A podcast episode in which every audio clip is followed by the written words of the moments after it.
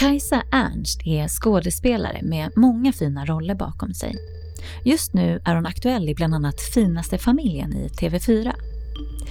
I SVTs Stjärnorna på slottet fick dock Sverige ta del av en annan Kajsa. Hon som växte upp med en alkoholiserad mamma och det medberoende som det resulterade i.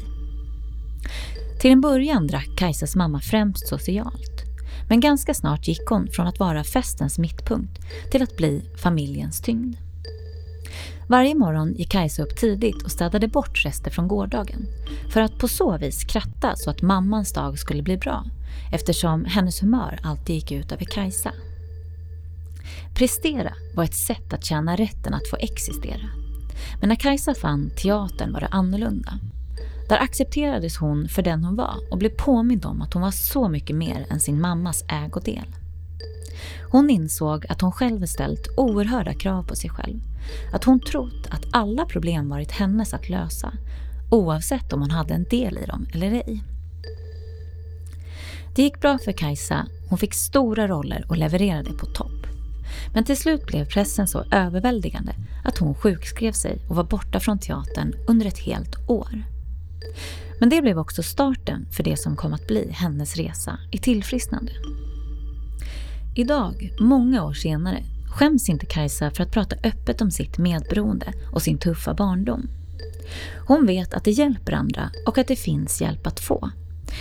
Det är Kajsa ett levande bevis på.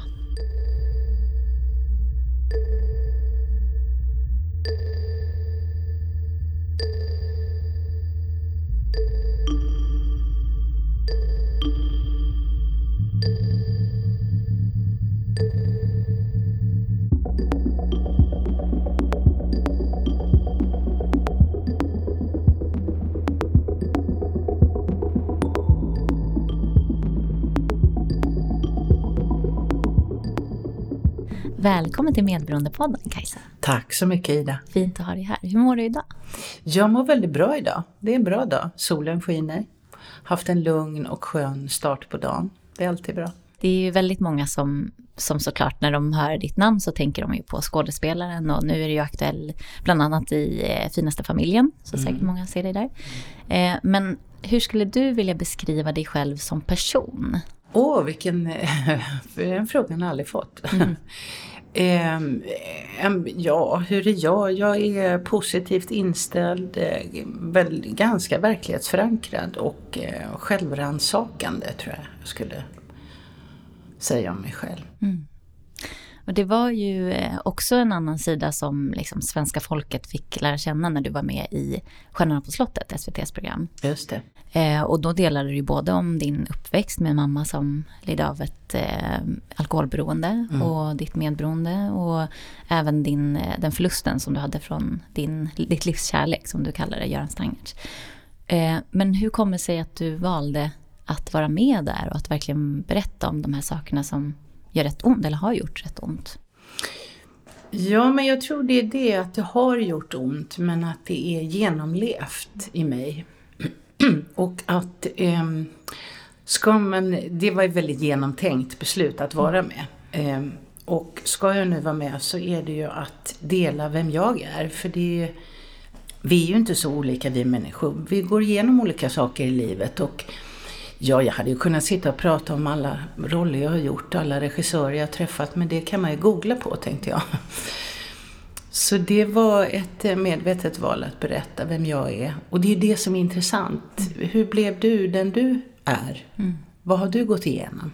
Och det är någonstans där vi kan mötas i gemenskapen, att vi, vi är inte så olika. Vill du eh, berätta lite grann om hur din uppväxt såg ut? Jag tänker både Alltså rent praktiskt men även det här med din mamma och vem du var och hur din familj var liksom. Ja, jag växte upp då med en halvbror och eh, mamma och pappa. Tidigt så var det väldigt mycket eh, pappa och jag. Eh, min mamma jobbade på resebyrå och var ute och reste i världen ganska mycket. Uppfattade som omvärlden som väldigt rolig. Hon skrattade högt, hon hade alltid roliga historier, hon tyckte om att roa. Och uppskattade sig själv väldigt mycket i den rollen. Vi, ehm, ja som sagt, jag och pappa vi åkte mycket. Ehm, bil tillsammans upp till Göteborg på alla helger. Och... Så det var mycket han och jag. Min bror är sex år äldre så han hade ju tidigt sitt eget liv. Det jag kommer ihåg, det är också så, vi människor vi skyddar oss själva utan att förstå det. Vi glömmer ju. Men det jag minns det är mammas eh, humörsvängningar och att jag tidigt lärde mig att känna efter var hon befann sig känslomässigt. Eh, och jag blev väldigt bra på det, naturligtvis, som man blir. Eh, när jag var 11 år så skildes mina föräldrar. Och det var ett resultat efter mycket, många blöta nätter och mycket bråk. I och med att min mamma drack för mycket. Mm. Så min pappa lämnade hemmet och eh, jag valde att stanna kvar hos min mamma. Och då hade min bror flyttat sedan ett par år tillbaka. Och jag valde att stanna kvar för jag förstod, inte på ett medvetet plan, men jag kände det känslomässigt att hon kommer inte att klara sig utan mig. Hon behöver någon som tar hand om henne. Och jag hade ju blivit väldigt bra på det hittills, så att jag fortsatte. Så det kan man väl säga i korta, korta Men hur, hur tog din mammas alkoholberoende sig uttryck? Liksom? På vilket sätt drack hon och, och sådär? Alltså hon drack ju i sociala sammanhang. Eh, den, den här resebyrån, på den tiden var det ju väldigt mycket sociala tillställningar. mycket tjänsteresor och eh, hon blev väldigt glad till en början. Som missbruk uttrycker sig vanligtvis ju. Tills det inte blir så roligt längre. Och hon, till slut så behövde hon eh, alkohol och tabletter för att kunna fungera. Så från att ha blivit, varit festens mittpunkt så eh, blev hon familjens tyngd. Men ditt liksom, medberoende relation till henne, du sa att du var duktig på att känna av och så. Var du en sån som tog mycket ansvar eller hur, eh, hur skulle du säga att din roll liksom, blev i, i er relation? Ja, jag tog mycket ansvar i och med att jag kände efter vad hon var. Jag vet att Alltså jag har sådana minnesbilder. Hon hade ju eh, även tabletter och eh, hade hon glömt att ställa in dem i skåpet så vet jag att hon skulle bli eh, på, påverkat negativt av att de stod framme så jag satte in dem i skåpet så hon skulle slippa se dem. Eh, jag ordnade upp på morgonen så att det skulle se okej ut innan jag gick till skolan och väckte henne. Så att säga. Så att, eh, jag krattade för att hennes dag skulle bli bra, så bra som möjligt. För då skvätte det sen på mig. Så med facit i hand så kan man ju se att barn tar hand om sina föräldrar för att inte bli lämnade. Mm. Mycket bra formulerat. Mm. Men eh, skådespeleriet då, när kom du i kontakt med det och vad var det du fann där så att säga? Jag var 17 tror jag att jag var. Och då var det en väninna till mig som eh, hon var kär i en, en kille som var i den här teatergruppen och eh, jag fick följa med på en eh, fest. Och då träffade jag de här människorna som var, alltså det var, det var de, det, det var utlevande och det var högt i tak och det var mycket rörelse, inte mycket alkohol, det var glada skratt, det var kärlek. Och de var intresserade av att ha kontakt med mig. Utan att jag behövde göra någonting för det. Mm. För jag hade ju under min uppväxt, hos så många medberoende känner igen sig i att prestera är lika med att få lov att existera. Men det behövde jag inte där. Mm. Så att jag kände att jag, jag trivdes väldigt bra bland de här människorna. Och sen första gången jag kom upp på scen på en repetition, för jag kom sen med i den här teatergruppen, då kände jag att nu har jag kommit hem. För jag behövde inte göra mig mindre. Jag behövde inte känna av min omgivning. Utan eh, det, de ville ha mer av mig hela tiden. Ta större plats. Sträck på dig. Förminska dig inte. Så det var ju himmelriket. Och skrämmande också ju, på samma gång. Men jag kände att det fanns en attraktion i det. Att jag blev påminn om att jag är mer än eh, min mammas eller min förälders ägodel, så att säga. Var det här liksom lite grann som att du sa det, att det var som att du fann en ny familj så? Var det som om du då klev in och bara totalt hängav dig åt det eller var det någonting annat som du, eh, alltså jag tänker i, i den, när du är 17 år så händer det ganska mycket liksom. Men var det sådär att när du fann skådespeleriet så var det det som gällde från och med då? Ja, för mig var det det. Mm. Det var det som, som eh, tog över. Därför att det ställde inga krav på mig. Det var tvärtom. Mm. Och då upptäckte jag också med åren, det kom ju inte till, snabbt, utan jag upptäckte också att jag hade ställt så oerhörda stora krav på mig själv. Mm. Men det slapp jag där. Det har man ju sen också naturligtvis, i vilket yrke man än väljer. Men de här inre kraven, att jag måste vara bäst, jag måste duga, jag måste göra rätt. Mm. Och är det inte rätt så är det upp till mig att göra det rätt. Oavsett om jag initierade problemet eller inte. Mm. Men vad gjorde det här med din relation till din mamma? Jag tänker, fortsatte du att ta det här liksom ansvaret för henne eller blev det att du på något sätt försökte förflytta dig bort från henne eller sådär separera dig från henne? Ja, det går ju långsamt. Det går ju inte från en dag till en annan. För det, satt, det sitter ju så djupt i, i, eller satt så djupt i mitt system. Vilket det gör när man har tränat så många år på att bli den perfekta medberoende. Så tar det ju tid. Eh, men med åren så kunde jag se att det, det medberoendet, det var inte jag som person. Utan det var någonting som jag hade lärt mig att utföra. Det är inte jag. Det definierar inte vem jag är. Det definierar vad jag gör. Och det var en stor upptäckt, men det tog många år. För jag var så eh, präglad och var så djupt i mitt medberoende. Mm. Och tillfriskna, det är ju någonting vi gör hela livet. Det är ju ingenting som försvinner för att man plötsligt förstår. Mm. Utan beteendet sitter så djupt rotat. Hur har din relation till din pappa sett ut under den här tiden? För han flyttade ifrån er, eller du flyttade inte med honom kan man Nej. säga. Hur har den relationen varit? Ja, det... Um, min pappa var ju också medberoende naturligtvis.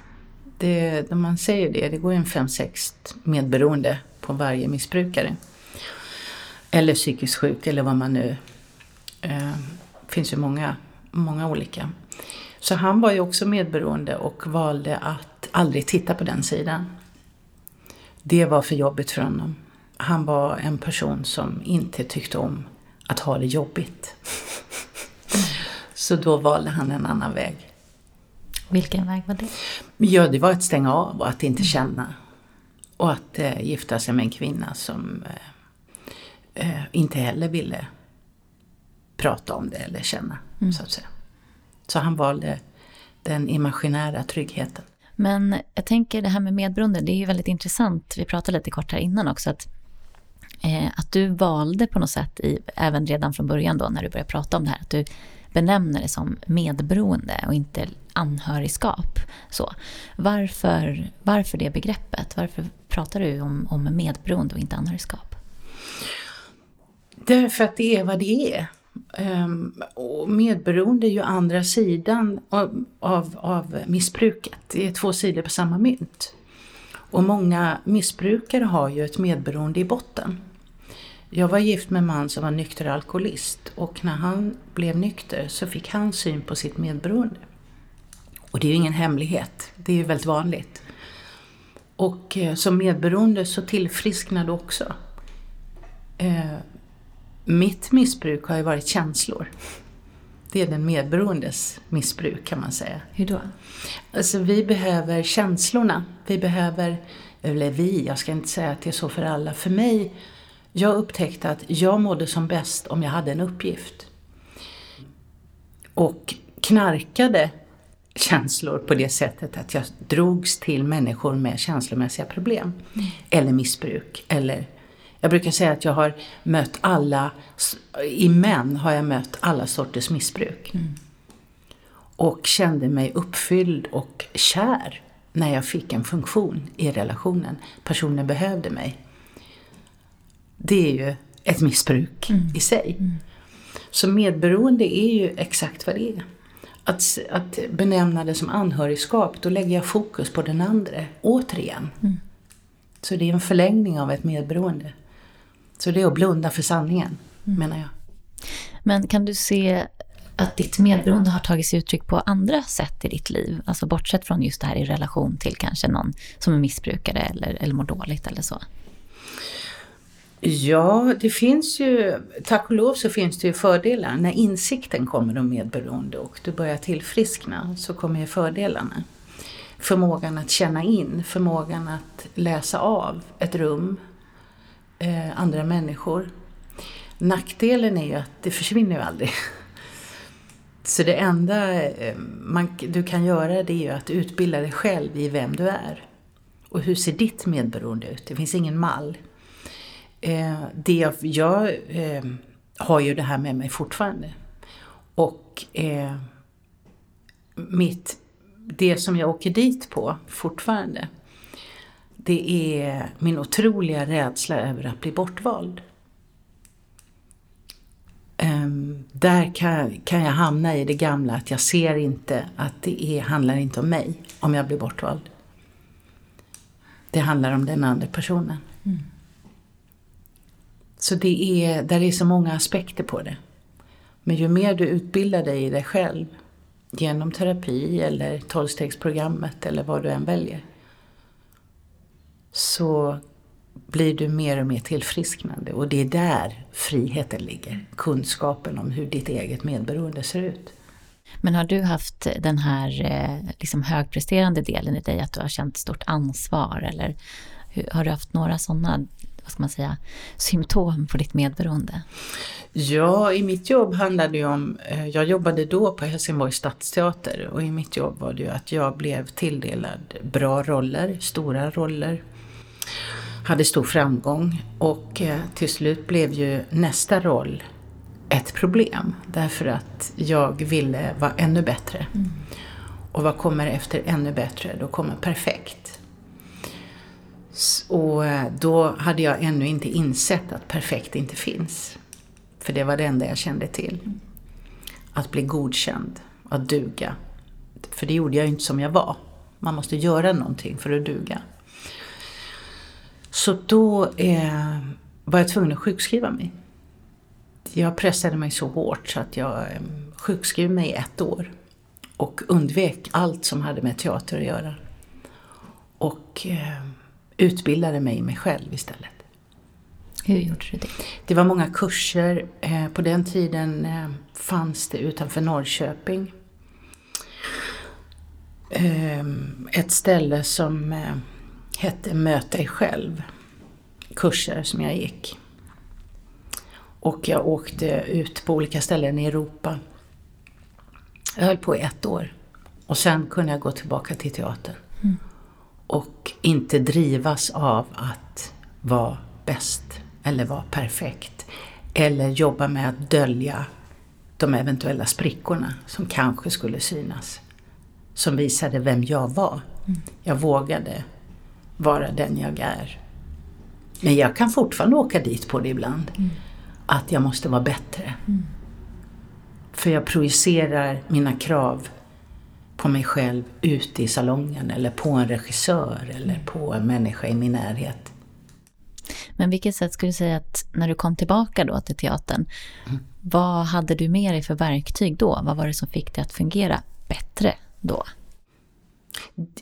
Den största skillnaden var att jag förstod att det jag kände, det var bara en känsla. Mm.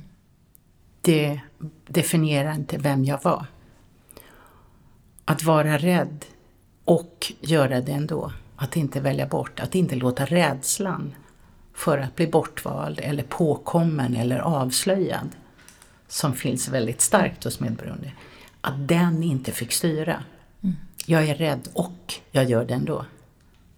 Bröderna Lejonhjärta har, jag brukar tänka på det ofta, eh, de står och ska hoppa in i dödsriket. Och eh, brodern frågar Skorpan, är du beredd? Och han säger, ja, jag är rädd. Mm. Och så hoppar de. Mm. Det vill säga, ja, jag är rädd och jag gör det ändå. Inte men. Så det, om man ska peka på en grej så tror jag att jag valde bort ordet män och bytte ut det mot ordet och. Det vill säga att jag satte mig bakom ratten, jag satt inte i passagerarsätet.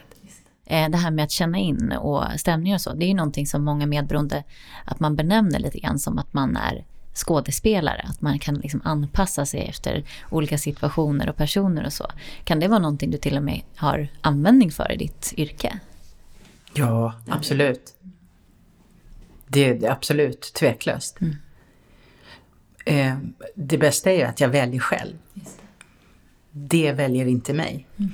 Det är jag agerar, jag reagerar inte. Där är en stor skillnad. Beroendesjukdomen är ju ärftlig. Mm. Har du någonsin liksom känt någon oro för att du själv ska utveckla ett beroende? Nu sa du ju för sig att du nästan har gjort det med känslor. Där. Ja, och, eh, men just substanser och sådär, det har jag liksom... Jag menar tonåren så var jag väldigt arg. Ehm, just, jag var arg på mamma, jag var arg på min situation, jag var arg på världen, jag var arg på min rädsla. Och då var det mycket festande. Ehm, så visst har jag festat i mitt liv.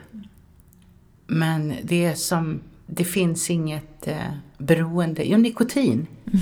Nikotinberoende. Mm. Det, det, det är min drog, om man får säga så. Mm. Jag har rökt, eh, men det har jag slutat med. Men med nikotin det har jag. Men alkohol är inte så intressant för mig. Mer än i sociala sammanhang, att det är roligt. 2012 så förlorade ju du då eh, den som du kallar ditt livs stora kärlek, Göran Stangers. Han eh, fann ju, han blev ju nykter genom Anonyma Alkoholister. Det har han varit ganska öppen med och sådär. Eh, hur har det präglat, eller hur präglade det er relation till varandra? Vad gjorde det med dig? Ja, för det första hade vi ju eh, inte fortsatt vår relation om eh, vi inte kom från de två hållen. Om inte jag hade varit tillfrisknande medberoende mm. och han nykter alkoholist. Så i det skedde ju ett möte också. Mm. Eh, det, det gav mig en möjlighet att eh, fortsätta mitt tillfrisknande på ett väldigt vackert sätt. Mm. På ett väldigt medvetet, ärligt, öppet sätt. Mm. Men var han nykter när ni träffades? Eller? Ja. Mm. ja. När, hur eh, kom du liksom till insikt om ditt medberoende? Det var, jag började gå i terapi, eh, jag var väl 24, men det tog, tog ett par år innan eh, ehm, terapeuten inte gav sig när det gällde min relation till min mamma. Mm. Eh, dricker hon? Ja, jo, alltså, sådär ibland, men det är inte så farligt. Var det ju i början. Mm. Men sen så eh, fick jag ge upp och då började jag titta på det. Och började läsa böcker och sen så var det ju då att jag sjukskrev mig från teatern. Mm. Och ägnade ett år på att ta hand om mig. Inte fokusera på att mamma drack. Utan jag fokuserade på mig och mitt medberoende. Träffade andra människor. Du nämnde ju också att det här med tillfrisknande från medberoende, att det är ingenting du bara liksom går i terapi ett år och så är det över, utan det är någonting du får arbeta med. Ja. Hur eh, gör du det idag? Alltså det är dagligen. Mm. Eh,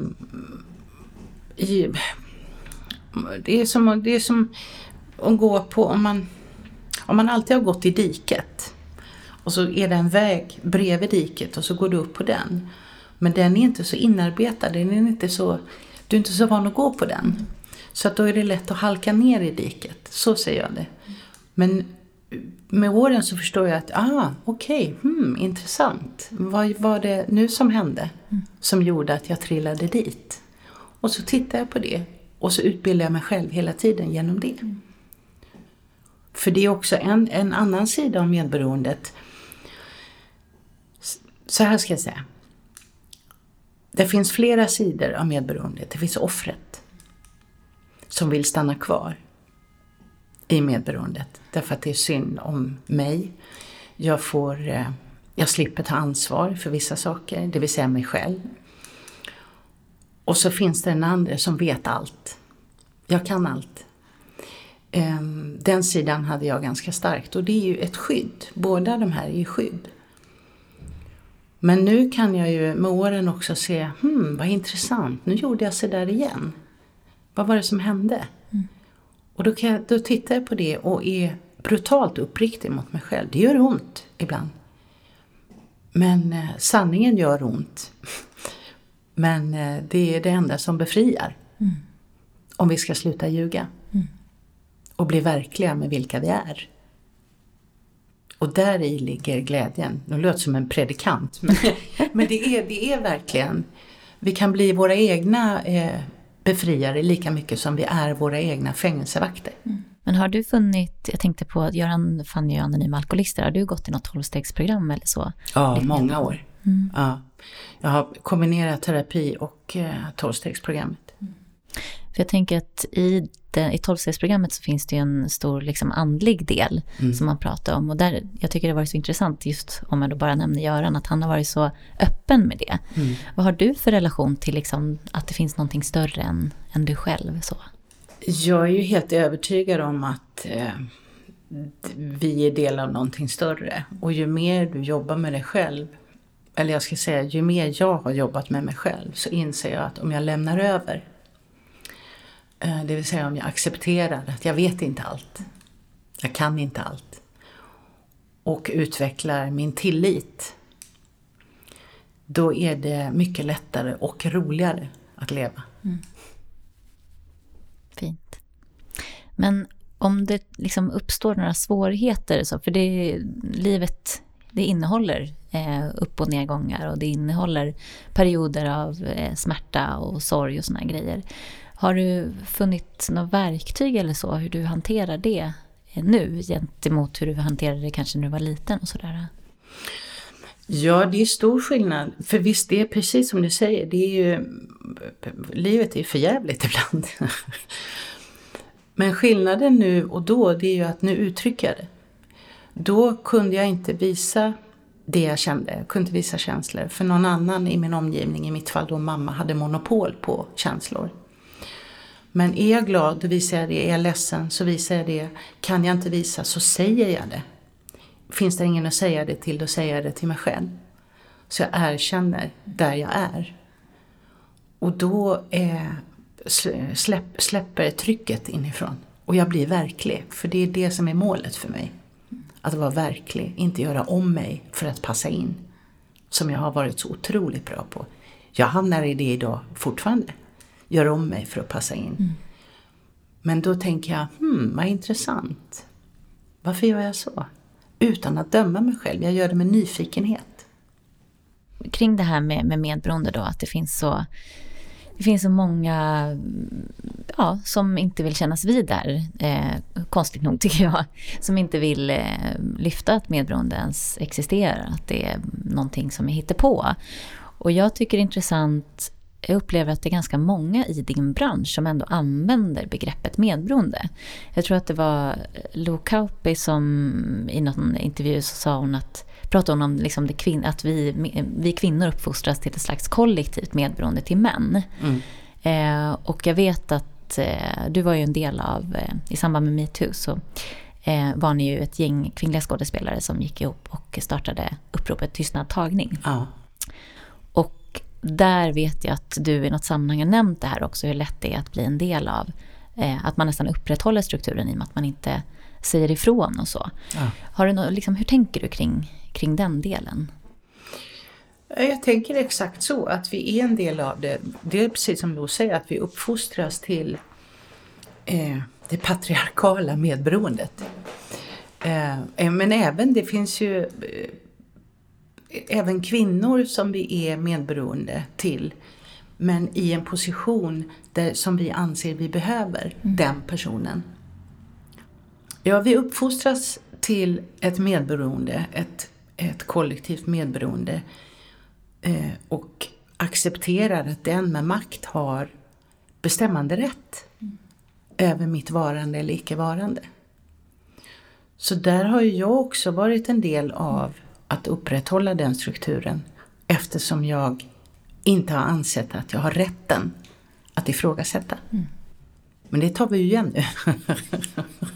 Men du, det var ju också, det var otroligt starkt eh, att höra alla vittnesmål mm. eh, i samband med tystnadtagning. Har du några, liksom, vad har du haft för egna erfarenheter och upplevelser av eh, eventuella sexuella trakasserier och så i, i arbetet som skådespelare? Det är ju ganska mycket och när mm. jag var ung så var det ju normalt. Det var så det var. Det passade, stå inte för nära honom, åk inte hiss med honom. Jag såg vad som hände, men du ska inte ta illa vid det. Han är sån, han har väl bråkat med frun. Eller det fanns hela tiden det här bortförklaringarna, att man skulle förstå hur synd det var om denna jättebebis. Mm. När det var rena övergrepp. Ja, man lärde sig att hantera. Jag har ju hållit på med otroligt massa hanterande under många, många år i det här jobbet. Men hur hanterar du det idag då? Eller eh, försöker du hantera kanske? Ja, eh, det går ju långsamt men det är ju förändring. Mm. Det är det ju. Och eh, det finns utrymme att prata om det. Mm. Så eh, det händer ju väldigt sällan de sexuella trakasserierna. Eh, det finns inte utrymme för idag alls på samma sätt. Det blir nästan larvigt om det händer. Mm. Men det finns ju andra uttryck.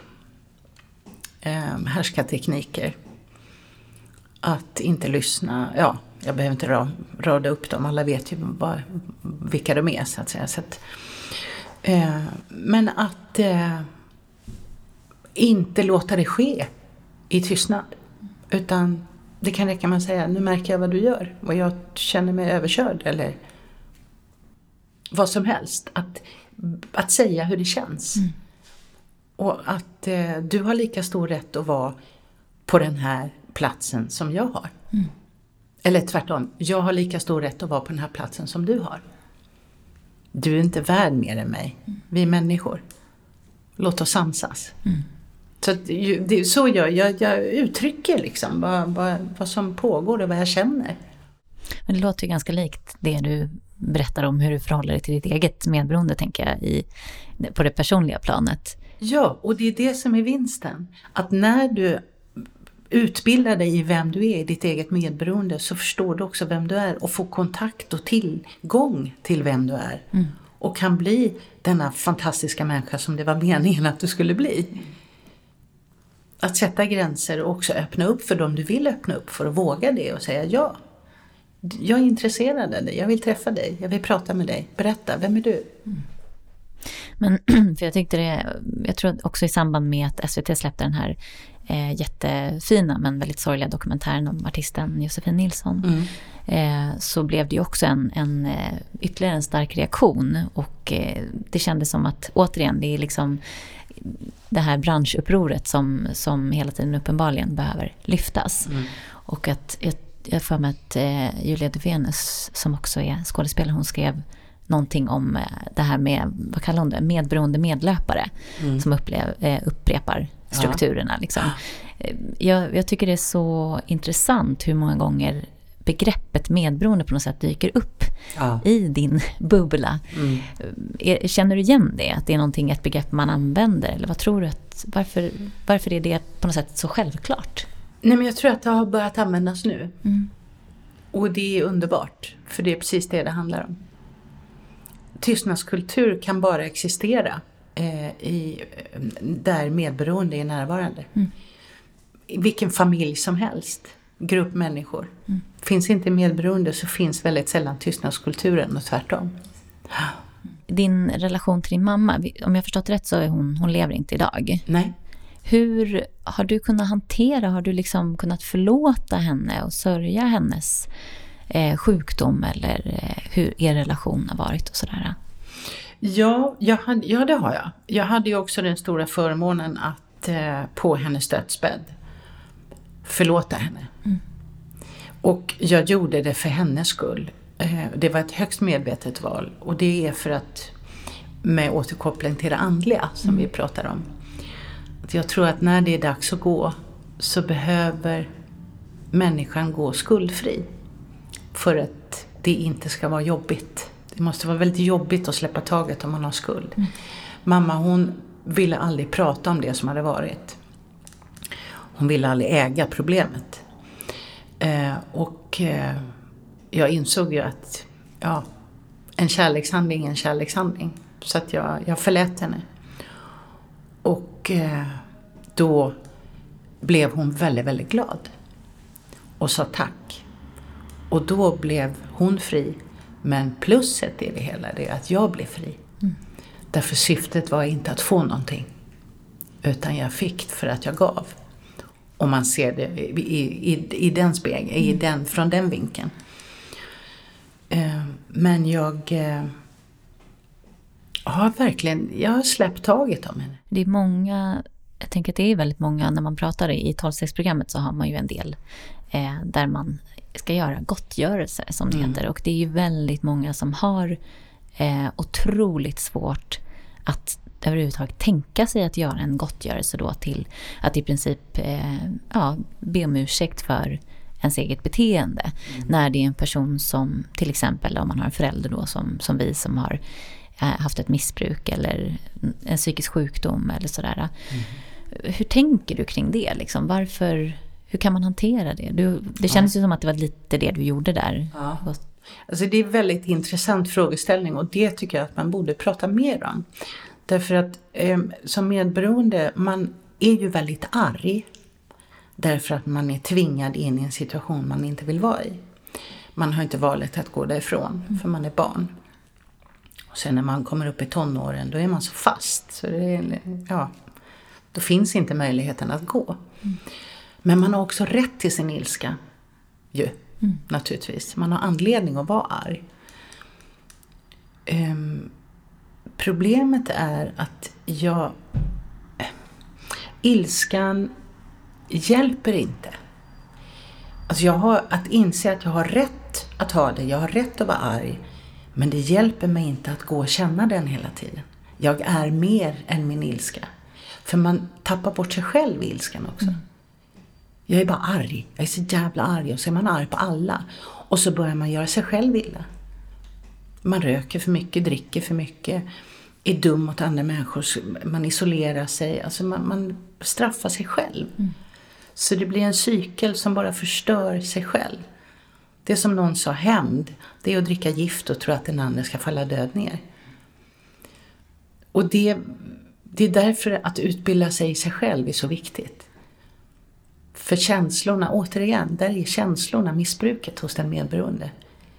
Man går och har det som en, en, en bensin man fyller på. Ja, visst, jag, jag, jag var arg. Nu mår jag bra, men fan jag är ju arg, det får jag inte glömma. Mm. På henne eller på honom. Jag tycker det är väldigt intressant, för det är ju eh, kanske en av de stora frågorna, precis där med ilskan som du säger, att man, mm. att man tror att man vinner någonting på att inte ge den andra det. Ge precis. den andra förlåtelsen som du faktiskt sa där. Precis. Men att, min upplevelse är att det kanske är precis tvärtom, att jag blir befriad när jag släpper taget om den, den ilskan eller så. Att jag, det är ju bara jag som går och känner den. Den andra personen eh, Många gånger om man inte ens har kontakt med sin förälder så den personen märker ju inte av att du går och är arg. Det är ju Nej. helt lönlöst egentligen. Och också att man går och tror på att om, om den personen bara ber om ursäkt, då kan jag släppa ilskan. Men då är jag ju fast i att mitt, mitt välmående är baserat på vad den andra gör. Men det, måste, det behöver vi hjälp med. Mm. Och det är också att be om hjälp som medberoende är väldigt ofta väldigt, väldigt svårt. Mm. Verkligen. Men det är svårast första gången bara. Sen blir det lättare. Men hur tänker du då, för nu sa du det här med hjälpa. Um, man pratar ju också en del om att uh, man ska hjälpa andra i, i tolvstegsprogrammet, liksom att man för det vidare och sådär. Hur Eh, att hjälpa på ett bra sätt? Har du någon tanke kring det? Liksom? Är, jag menar att man vill inte bara sluta hjälpa andra människor utan det finns ju någonting gott med det också. Hur förhåller du dig till det idag? Ja, det är väl att inte blanda in mig själv tror jag. Mm. Utan att eh, med kunskap och erfarenhet och visshet om att det är inte ett fast tillstånd att vara i medberoende. Mm. Utan det är, finns vägar ut. Det är som alkoholism, det är en dödlig sjukdom som man kan bli frisk ifrån. Man ska bara sluta dricka. eh, och att hjälpa att lyssna, att eh, visa på vägar som finns.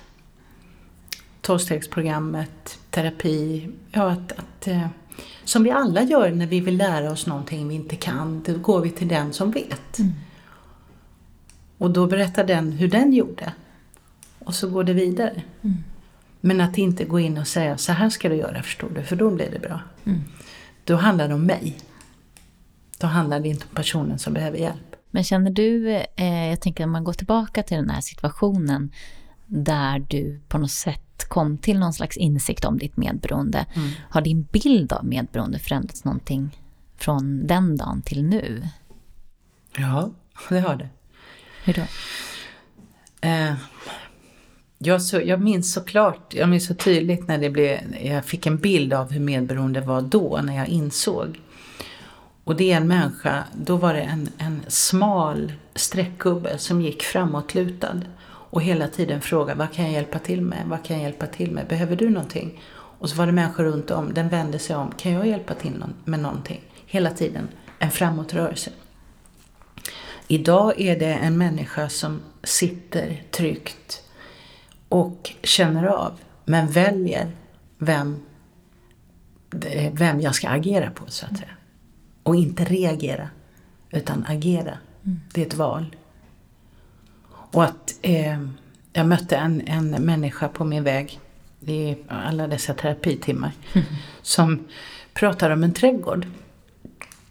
Att eh, Kajsa, tänk så här att du har en trädgård framför dig, innanför dina armar. Du håller ut dina armar och det är ett staket runt. Och det är en dörr i staketet. Och den kan bara öppnas inifrån. Så du bestämmer vem som ska in. Eller vem som inte ska in. Och du bestämmer själv hur din trädgård ska se ut. Du kan plantera vad du vill. Vitsipper, kokospalmer, whatever. Mm. Och där är liksom, börjar vägen. Ah, jag kan välja. Så bilden idag är att jag, jag sitter ganska tryggt och väljer. Och om jag trillar dit eller blir rädd för att jag har sagt för mycket eller oj, nu blir den personen arg på mig. Jaha, men ja, om jag fortsätter andas, det, det spelar ingen roll. Det är så livet ser ut. Att inte ta det personligt, att inte tro att nu, nu rasar allt för att någon har fått negativa känslor mot vad jag har sagt. Mm. Låter det... Ja, jag tycker det låter Ja, ja. spot on. jag tänkte på en sak där kring din ursprungsfamilj. I och med att din eh, halvbror då, att han var lite äldre och så. Har ni pratat någonting efteråt om hur ni, om ni upplevde det likadant eller olika det här som pågick i familjen så att säga? Alltså den alkoholberoendet som fanns där. Och... Ja, vi har väldigt, vi har inte väldigt, men vi har olika upplevelser. Mm. Och han var ju då sex år, eller är sex år äldre, så han försvann ju ganska tidigt. Och eh, har inte upplevt det på samma sätt. Eh, men vi har pratat om det och jag har berättat och han har lyssnat och han eh, håller mig i handen när jag behöver. Fint. Ja, det är en fin storebror. Men det har tagit sin tid. Det var inte självklart. För han hade ju sin bild av sin mamma. De två var ensamma också eh, när han var liten. Så han ha, hade ju ett väldigt starkt band till henne. Och det vill ju jag respektera också. Men han respekterar mig i min upplevelse. Så det är fint. Det. Men när du, eh, man kan säga det var väl egentligen eh, Stjärnorna på slottet där det blev på något sätt tydligt, där det varit lite sådär eh, offentligt hur du pratade om ditt medberoende och så, Mm. i och med att det nådde ut till en väldigt stor publik. Ja. Eh, vad har du fått för reaktioner på det du berättade då? Jag har fått fantastiskt mycket positiva reaktioner. Jag var helt överväldigad av alla eh, kärleksförklaringar som kom. Nej men folk tackade mig verkligen. Folk tackade mig verkligen för att jag pratade om det. Och det var människor som skrev och sa att nu, nu förstår jag min relation till min mamma eller min pappa eller min bror eller vad det nu än var. Och eh, jag förstår min son, var det någon som skrev. Varför han har varit så arg. Eh, och det, då var ju, det var ju meningen med hela föreningen liksom. Att eh, det är ett sätt att hjälpa, att berätta om sig själv och sin egen resa. Ja, för det känns lite grann Eh, och det var ju det som jag pratade om tidigare, att jag tänker att du lyfter det här. Jag tror jag såg någon, du var med, eh, någon TV4-intervju om det var eh, Efter fem, tror jag det heter, eller någonting. Mm. Och då minns att du också tog upp det här med medberoende, att du verkligen lyfter och pushar på det. Mm. Är det känner du att det liksom blivit lite som en, en eh, livsuppgift på något sätt, att, att få, eh, få upp det här till ytan och få folk att prata om det? Ja, inte livsuppgift, men det är en självklarhet, för det är en sån, det är en sån självklar del av mig. Mm. Det är som att jag har långt hår eller kort hår. Jag är lång, jag är 1,80 lång. Ja, det kan jag inte hymla med. Det, det är jag ju. Mm. Även om jag vill vara kortare ibland. Så, men medberoende är en del av mig och det är en del av så många. Så varför kan vi inte... Vi pratar om diabetes, vi mm. pratar om bukbrock, vi pratar om så mycket. Mm. Men det här är ju en eh, stor del av vårt land som är, behöver pratas om mm. på riktigt. Ja, för det krävs någonstans, tänker jag, att man har kommit förbi skammen. För ja. det är ju det som många, som många upplever. Och som, eh, alltså jag menar, jag, för egen del så pratar inte jag om min uppväxt på, jag berättar inte för någon på 25 år. Liksom. Mm. Det var första gången. Eh, och jag tänker att för att kunna prata så krävs det ju att jag på något sätt kliver ur den skammen, det skamgreppet liksom. Vad ja, tänker du? Eh, eller börja med att säga jag känner skam. Just det. det är också en början. Mm. Att erkänna. Mm. Ge mig sinnesro att erkänna det, det, att jag är hjälplös. Liksom. Att det, att, jaha. Och från skammen så kommer skulden och sen är det liksom det är en sån här trestegsraket. Mm. Men det känns som att du pratar som om du äger det. Ja. Eh, du äger det som du har varit med om och som du säger att det var ett val att berätta när du har bearbetat det en del. Att du har kommit till ganska mycket insikter och då är det lättare att kanske på något sätt veta vad man vill eh, berätta om. Vad det är egentligen som, som förmedlas. För annars så blir det ju att jag sitter med Alltså vad är syftet? Det är någonstans det. Mm. Jag vill vara verklig, det kan jag vara med människor jag känner och då behöver jag inte ha något syfte. Men eh, jag har ett ansvar i det forumet. Och eh, det är, det är en självklarhet. Men jag äger det, det gör jag. Mm. Och jag skäms inte för det. Och när, man slut, när jag slutade skämmas så blev det en tillgång. Vilket är fantastiskt. Mm. Jag tänker om eh, någon nu känner igen sig i din berättelse och sådär och även inspireras av den resa du har gjort. Vad har du för liksom, rekommendationer? Var ska man börja någonstans? Ja du. Att börja med, ja det är ju så många, många trådar man kan börja i, men eh, att sätta, börja med att sätta sig själv i fokus små steg. Det kan vara en sån enkel sak. Jag minns själv. Vad är jag? Vad vill jag göra nu? Vill jag ha en glass? Vill jag gå och bada? Vill jag lyssna på radio? Eller vill jag ta en dusch? V vad som helst. Mm. Jag vill göra det här. Ja, men då gör jag det. Det behövs så lite.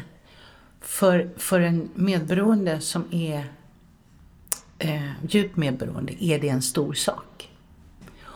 Och det intressanta är också att när du gör det du vill, då finns det skam i det också. Det finns en, eh, man skäms lite att jag ger mig det jag vill. Därför att det är ovant, inte för att det är fel. Det är bara väldigt, väldigt ovant. Så det kan man, gå ut och ta en kaffe, sitt själv. Om det är fem minuter, spelar ingen roll, eller om det är en timme. Men gör någonting som du vill göra för dig själv. Vad vill du göra nu framöver? ja, jag, vill, eh, jag vill vara frisk. Mm. Nej, jag vill eh, fortsätta göra det som jag mår bra av. Och eh, just nu är det mitt jobb. Nästa år vet jag inte vad det är. Alltså det, jag är öppen för allt så länge jag mår bra. Mm. Och människor jag tycker om mår bra. Jag tror vi låter det bli sista ordet. Ja. Tusen tack Kajsa för att du verkligen berättar och driver det här så... Eh, alltså jag, jag, tycker det är modigt att du mm. gör det och jag tycker... Eh, jag uppskattar det väldigt mycket för det är helt uppenbart att det behövs mm. den här... Att lyfta den här problematiken och att göra det på ett sätt där det inte blir skamfyllt eller negativt på det sättet. Utan du får det att, och jag, jag upplever att du får det att bli någonting, en tillgång, någonting positivt nästan. Ja, tack. Ja, men det är spännande. Resan är spännande. Mm. Det ska vi inte glömma. Nej. Tusen tack Kajsa. Ja, tack. tack.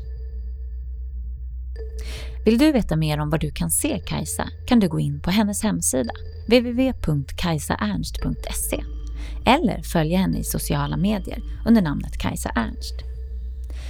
Vill du veta mer om medberoende och vad du kan vända dig för att få hjälp kan du gå in på vår hemsida www.medberoendepodden.se Jobbar du med anhöriga, beroende eller personer med psykisk ohälsa, kanske för kommun eller någon organisation, kan du boka min uppskattade föreläsning där jag delar med mig av min resa, reder ut begreppet medberoende, vad det är, hur det ter sig, samt hur du kan ta dig ur det.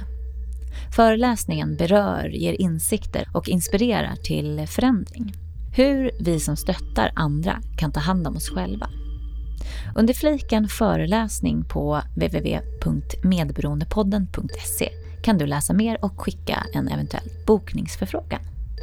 Glöm inte att följa oss i sociala medier. Där heter vi Medberoendepodden.